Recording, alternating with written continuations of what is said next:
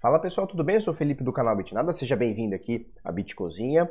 Hoje, terça-feira, 11 de fevereiro, agora são 10 para as 8 da manhã. E aí, tudo bem? Belezinha, show de bola? Olha só, valor de mercado das 2.400 shitcoins aqui, 281,6 bilhões de dólares, tá? Volume nas últimas 24 horas é alto, mas é inferior aos últimos dias, a gente vai falar sobre isso daqui a pouquinho.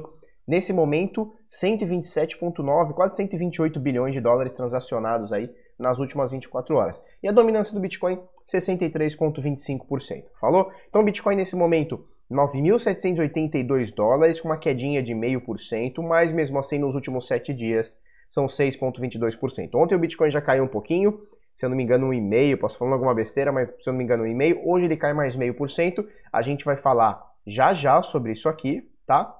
É, e a gente tem aqui as altcoins subindo. Eu vou mostrar para vocês como elas estão subindo em Bitcoin. Então aqui no preço dolarizado, algumas coisas caindo, algumas coisas subindo, mas em Bitcoin praticamente tudo aqui, até, o, até a 11 primeira posição a Cardano subindo bem. Primeira coisa, 9.782 dólares com a doletinha valendo 4,32 está caríssimo, né? Então, acabando com o nosso com o nosso com o nosso real, né, cara? Mas tá tudo bem, tá tudo bem, a gente tem um Bitcoin para suprir isso daí. É, e no Brasil a gente negocia Bitcoin a 42 mil, você viu o preço ali embaixo? A 42.600 reais, tá? Você que é de Portugal, tá? Ou é da Europa aí tal, e, e, e tá acostumado com o seu euro aí, é, valendo um pouquinho até mais do que o, o, dólar, né? E aí você vê aqui o nosso real totalmente desvalorizado, né? A gente precisa de quatro dinheiros nossos para comprar um dinheiro deles, mais de quatro, né? 4,3 dinheiros nossos para comprar um dinheiro deles. Isso para você deve ser um negócio inconcebível, né? Cara, como é que eu preciso dar quatro dinheiro meu para ter o equivalente a um dinheiro dos caras? Pois é, aqui é assim, no Brasil é assim. Vamos lá. Em Bitcoin, a gente tem esse panorama aqui que é positivo, para a maioria das criptomoedas. Então, enquanto o, enquanto o Bitcoin cai meio por cento, praticamente aqui a 0,4%, a gente tem aqui Ethereum subindo 1,27%. Ripple, modesto, 0,16%, está praticamente aí um pouquinho acima só é, da queda do Bitcoin. Bitcoin Trash, 1,69% de alta. Bitcoin SV 4,6%, Litecoin 1,2%. A Tether foi para a sétima posição por valor de mercado. Por quê? Porque a grande maioria aqui das moedas deu uma boa subidinha, tá? e eles continuam aqui com 4.2 aqui, é, 4.6 bilhões aqui de, de Tether em circulação, tá? EOS 2.32% de alta, Binance Coin 2.57, Tesos 2.05, Cardano na 11ª posição, fechando aqui é, as primeiras 11 com alta. Então, 0.92. A gente vê aqui algumas caindo e tal, por exemplo, a Monero cai, caindo 0.68, mas a gente vê também a Tron subindo 2.9, Stellar subindo quase 2%, Chainlink subindo 8%. Olha que loucura essa Chainlink, né, cara? Ou moedinha para subir, hein? Ela dá umas quedinhas de vez em quando, mas a bicha sobe, cara, é incrível. Dash subindo 1,5%, Huobi Token na 18ª posição, 6,33%, e Iota também na 21ª posição, fechando aí quase top 20, né, top 21, com 8,59%. Então a gente vê a grande maioria em bitcoins, né, em satoshis, subindo mais do que o Bitcoin, uma média aí de 1, 2, 3 e algumas coisas até um pouquinho mais, tá? O volume nas corretoras caiu bem, óbvio, né? A gente teve muita, muita alta no Bitcoin há dois, três dias atrás, e aí impulsionou um puta de um volume legal. Nas últimas 24 horas, apesar de, de algumas moedas, como a IOTA subindo 8%, a Chainlink subindo 6%, a maioria da, da, das moedas estão tão mais na manha e isso desinteressa um pouco a galera, e a galera espera dar uma nova porrada para cima. Né? Então a gente tem a BitMEX com 31% negativo do seu volume, referente às últimas 48 horas, tá? Mesmo assim é um volume bem alto, são 2,4 bilhões de dólares transacionados. Binance um pouquinho mais de 1 bilhão e meio transacionado, mas também com queda no volume. OKEx também um pouquinho mais de 1 bilhão e meio transacionados com queda no volume. A gente tem a grande maioria aqui das corretoras no vermelho, né? Você vê aqui, com exceções aqui, as pequenininhas, né? As pequenininhas também é complicado, né? porque tem muita. Não dá para confiar muito, né? A gente das grandes aqui já não dá para confiar muito, das pequenas menor ainda, né? Pior ainda. Mas a gente vê que a grande maioria aqui tem um volume negativo em relação a ontem, tá? Antes da gente falar de gráfico, vamos falar sobre os sinais Bitnada. Para você fazer parte, ontem foi o primeiro dia, temos hoje, amanhã até as 23h59 da noite e Balbal CFNI, tá? Então o que a gente faz? Se você quiser ter mais detalhes, bitnada.com.br barra sinais, eu vou deixar o link aqui embaixo, tá? Vai estar na descrição. E a gente fala como funciona. Olha só, a gente manda sinais no par Bitcoin e em stablecoin. Que você pode utilizar você pode utilizar euros, pode utilizar stablecoin da sua, da sua preferência aí, não importa, tá? É, e aí a gente tem essa, esse, esse setup aqui que a gente manda para você e vai buscando alguns lucros, tá? Para você fazer parte, bitnada.com.br sinais. Esses resultados que eu coloquei são simplesmente do começo de 2020, tá? O ano passado a gente mandou 9.200 sinais, tem algum lugar escrito aqui, ó. A gente mandou mais de 9.200 sinais somente o ano passado. É o maior grupo de sinais do Brasil, se pá da América Latina, em quantidade de sinais é, mandados 24 horas por dia. Eu acho difícil que tenha outro grupo no mundo que faça o que a gente faz, tá? Pelo menos até hoje ninguém me mostrou. É, e eu pesquiso bastante, né? Eu quero ver como é que tá a concorrência. Eu pesquiso bastante e ninguém consegue entregar o que a gente está fazendo, tá? Para você fazer parte, vai estar tá aqui o link. Tem, também temos o PHE, bitnada.com.br barra hold. O que, que é o PHE? Projeto Hold Estratégico, tá? Então, diferentemente dos sinais, que é sinal o dia inteiro, né? Então, são pequenas variações, 1%, 2, 3, 4. A gente tem o projeto Hold Estratégico, que é uma coisa mais longo prazo, tá? A gente faz uma entrada, por exemplo, fizemos uma entrada ontem numa, numa, num criptoativo. A intenção não é sair hoje, amanhã ou depois. A intenção é ficar nele anos. Obviamente, a gente sabe que nenhum criptoativo é, nenhuma altcoin né, tá, tá numa tendência de alta. Mas a nossa intenção é ficar semanas e meses com o ativo subindo bastante, pegar 10, 20, 30, 40, 100%, 200%, como já aconteceu com o Bitcoin, por exemplo. Entramos no Bitcoin em 3.600, a gente tem até uma tabelinha aqui, ó. A gente entrou, eh, fizemos algumas entradas em 3.500, 3.600, alguma coisa assim, e estamos lá até com ele até hoje, né? O Bitcoin está 10, chegou a 14, agora está 10 e tal é, entre outras, né? Por exemplo, a Waves. A Waves a gente pegou, porra, mais de, olha lá, mais de 82% e tal. Então tem o, o a tabelinha aqui para você dar uma olhadinha, tá? Então, sinais. Sinal é o dia inteiro, tá? É 24 horas por dia, praticamente. Então você tem que ser meio loucão das ideias. E o PHE, Projeto Rosto Estratégico, é uma coisa mais longo prazo, mais tranquila. Ela vai, vai demorando mais e a gente visa lucros maiores do que pequenas porcentagens. É, no ano de 2019, nosso desempenho foi de 11,23% por mês em média, tá? É, o nosso resultado total em 12 meses foi 134,7%, tá? Então demos entradas certeiras no Bitcoin, algumas altcoins toparam, algumas altcoins subiram bastante e a gente tem esse montante expressivo de 134%. E aqui eu faço até eu faço até uma brincadeira, né? que as empresas que, que diziam fazer rentabilidade, fazer arbitragem, que te davam 4%, você dava o dinheiro para a empresa, para empresa, para empresa, né? Para empresa fazer 4% para você por mês. Aqui com a gente você fez 11% por mês sem dar nada para a gente. Você não a custódia você não passa para a gente, você não vai dar nada para a gente. Você faz na sua corretora do jeito que você quiser, beleza? Então bitnada.com.br/hold e bitnada.com.br/sinais. Felipe, até quando que vai essa desgraça? até amanhã às 23h59, tá? Então até a meia-noite de amanhã tem é, vagas abertas, depois da manhã acabou. Falou? Olha só, vamos para o Bitcoin. Bitcoin, coisinha bonita, né? Então olha só, tivemos aqui uma rejeição forte, né? Nos 10 mil, que 10 mil? 10.200, é isso? 10.200 dólares. Tivemos uma rejeição forte de preço aqui. que tem um gato? que foi, Pipoco? Ô, Pipoco, cara. Tá doente, Pipoco? Vou levar você no veterinário. O que que houve? Vai vomitar o bichinho. Bom, depois eu vejo o Pipoquinho. Vou levar ele no veterinário. Olha só. Então tivemos uma rejeição forte aqui, 10.200 dólares. Bitcoin não quis ficar aqui.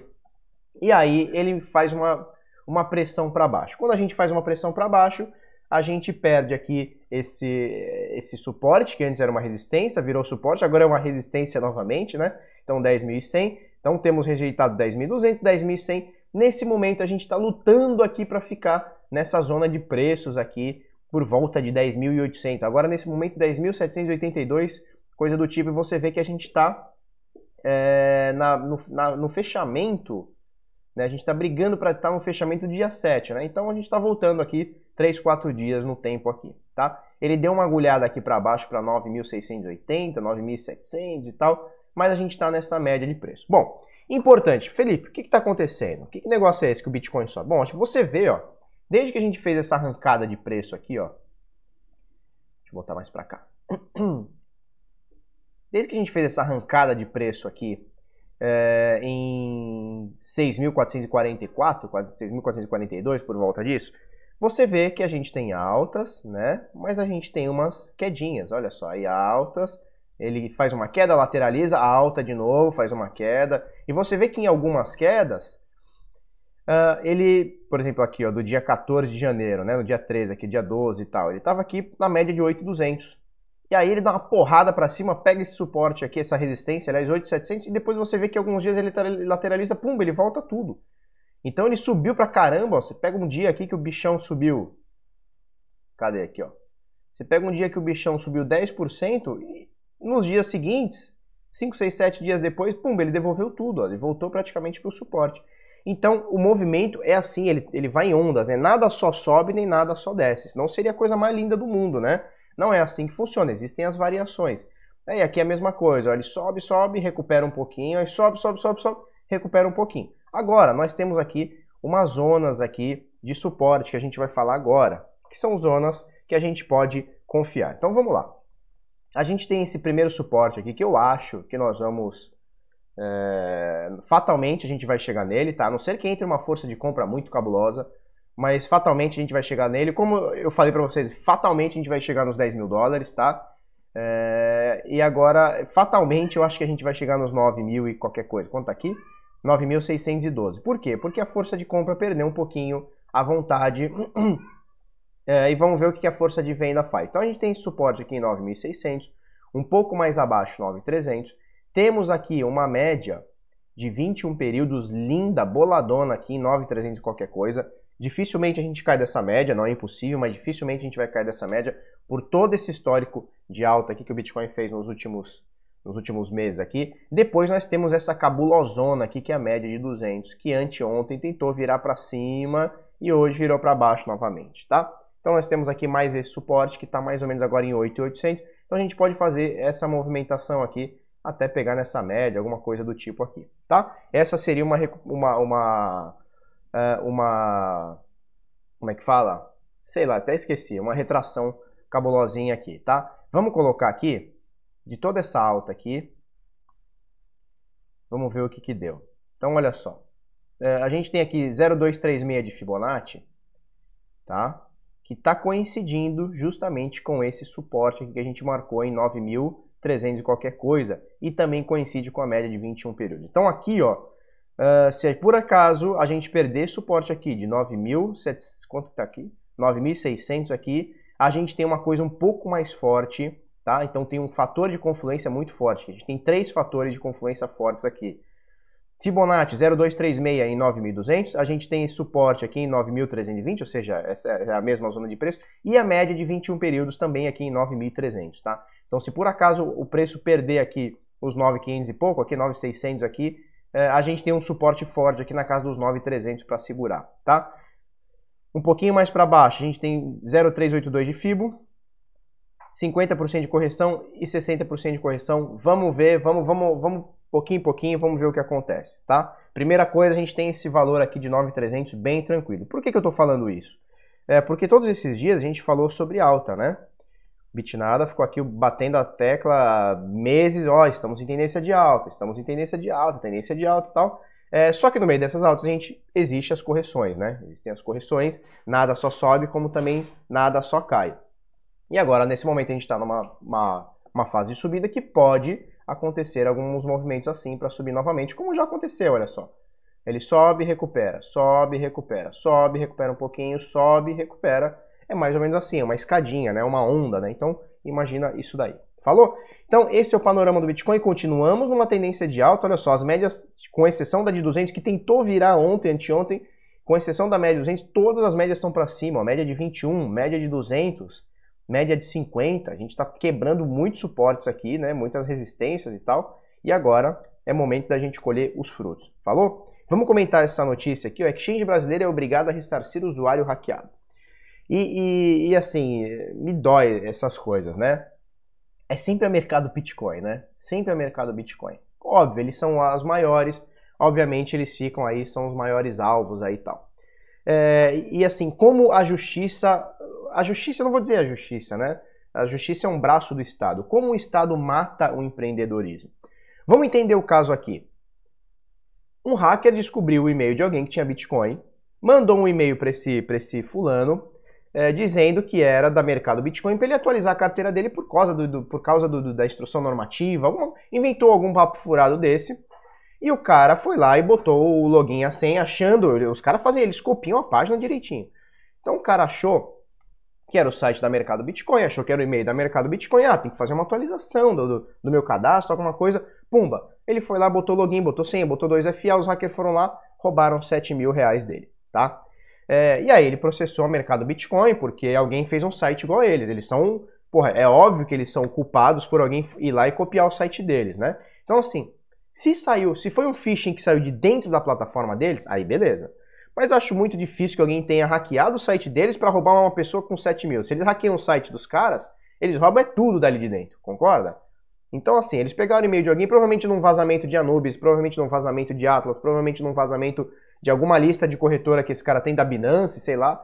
Pegaram o e-mail do cara, hum, esse cara tem Bitcoin. O que, que eles fazem? Eles vão botar numa exchange que não tem volume? Não, eles pegam logo, mandam logo para que tem bastante. Então, eles vão, eles fazem e-mail como se fosse Foxbit, Bitcoin Trade, é, mercado Bitcoin. É, e aí o cara vai lá, é, é, roubado, põe a culpa na corretora e vai fazer uma, uma ação contra a corretora. E como isso mata né, o empreendedorismo? Porque assim, a mercado Bitcoin não vai falir por conta de 7 mil. Mas isso aqui abre um precedente muito grande. E uma corretora mais menorzinha, né, uma corretora menor, é, mais nova, não vai ter caixa para ficar pagando 7 mil para cada um que for roubado num, por e-mail. Então, assim, o Estado mata o empreendedorismo.